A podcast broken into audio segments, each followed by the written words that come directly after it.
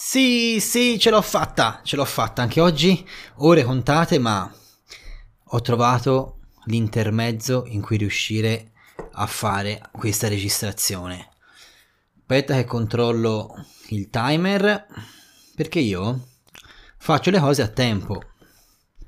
Ho tutta una vita incastrata, quindi perfetto, il timer mi dà ancora un po' di tempo. Allora, sono molto contento della risposta che state dando a questo progetto e sono contento anche perché è un momento, quello in cui vi parlo, che se non lo vivo mi manca.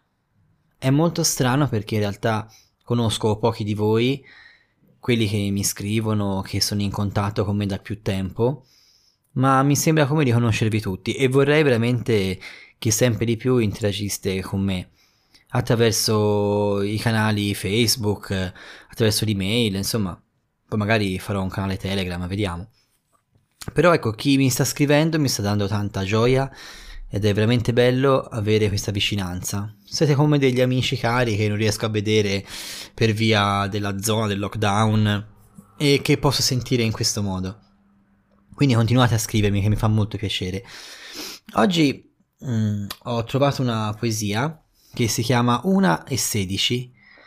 L'ho scritta a quest'ora e fa parte della mia ultima raccolta, che dà il nome anche a questo progetto di podcasting, che è Ore Contate.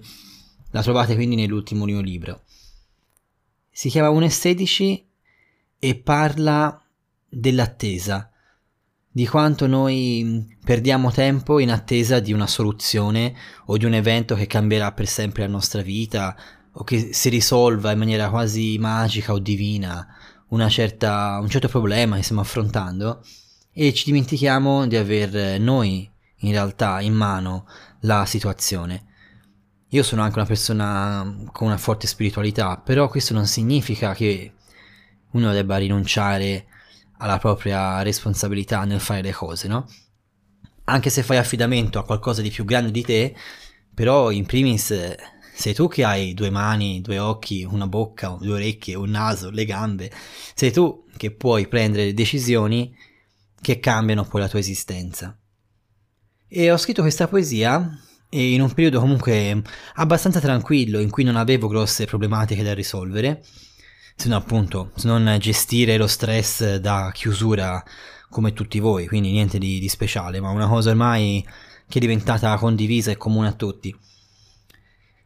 Però questo aspetto di mm, incatenarci a attese, tempi, ehm, soluzioni che non, non, cerchiamo in noi ma deleghiamo al di fuori di noi, mi è tornata in mente ieri guardando sul 9 o sull'8, non mi ricordo, un documentario di cui non ricordo il titolo, ma poi ve lo, ve lo faccio sapere in un altro episodio magari, eh, che parlava di una ragazza che era entrata in una setta una setta fra l'altro con un guru che si proclamava iper femminista per la libertà della donna e invece in realtà era soltanto un manipolatore che accoglieva queste ragazze diciamo in difficoltà, ragazze anche mm, più deboli, più fragili, più sensibili, traumatizzate da eventi vari della loro vita e con il pretesto di aiutarle, di dare loro una nuova famiglia, infine, alla fine le soggiogava e le schiavizzava.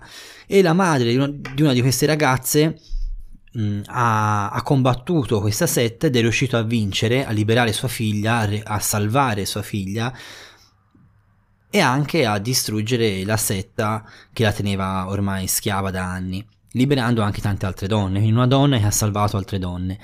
E questo ricordo che mi ha fatto venire il documentario eh, mi ha riportato a questa poesia che non parla della setta, della schiavitù, ma parla del nostro rifiuto a correre, il nostro eh, rinunciare a portare avanti le nostre, le nostre scelte nel presente e a delegarle agli altri. Qualcosa che avviene spesso, avviene facilmente, in un'epoca specialmente che è simile a una fase in sospensione, a una bolla in sospensione, come quella che stiamo vivendo, è molto facile.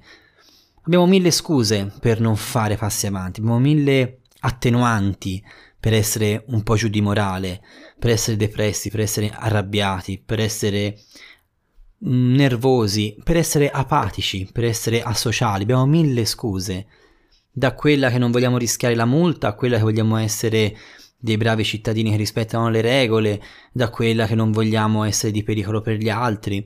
Abbiamo mille giustificazioni che possiamo usare in maniera sbagliata, erronea, non per quello che valgono veramente, ma come scusante per non vivere la nostra vita. Ed è molto simile a quello che ha fatto quella ragazza in questo documentario, vi ripeto, poi ve lo dirò, eh, perché è molto interessante, ve lo consiglio, che mh, mm, accetta di rinunciare alla sua libertà per dare la sua vita in mano a qualcun altro, come se qualcuno fuori di noi potesse volerci più bene rispetto a noi stessi. E quanto ci accade questo? Niente, oggi è molto rapida, è una cosa del genere, ve la voglio leggere e voglio sapere cosa ne pensate, scrivetemelo. Mi trovate su ericflorence84 gmail.com mi trovate nei messaggi di messenger della mia pagina, nei commenti. E, um, mi piacerebbe mettere giù un dibattito con voi su questo argomento. Quanto sono disposto a prendere in mano la mia vita e quanti invece stimoli ho per delegare le mie scelte a qualcun altro. E attenzione perché anche il non fare scelte equivale a una scelta. Non esiste il non scegliere, non si può essere neutrali. Nel momento in cui tu decidi di non compiere passi avanti nella tua vita, di non crescere, hai già scelto, hai già compiuto una scelta nel non scegliere.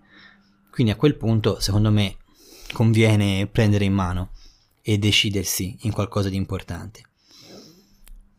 Dopo lo spezzettino musicale, spezzettino musicale, vabbè, insomma, dopo l'intramezzo musicale, vi leggo questa poesia, 1 e 16.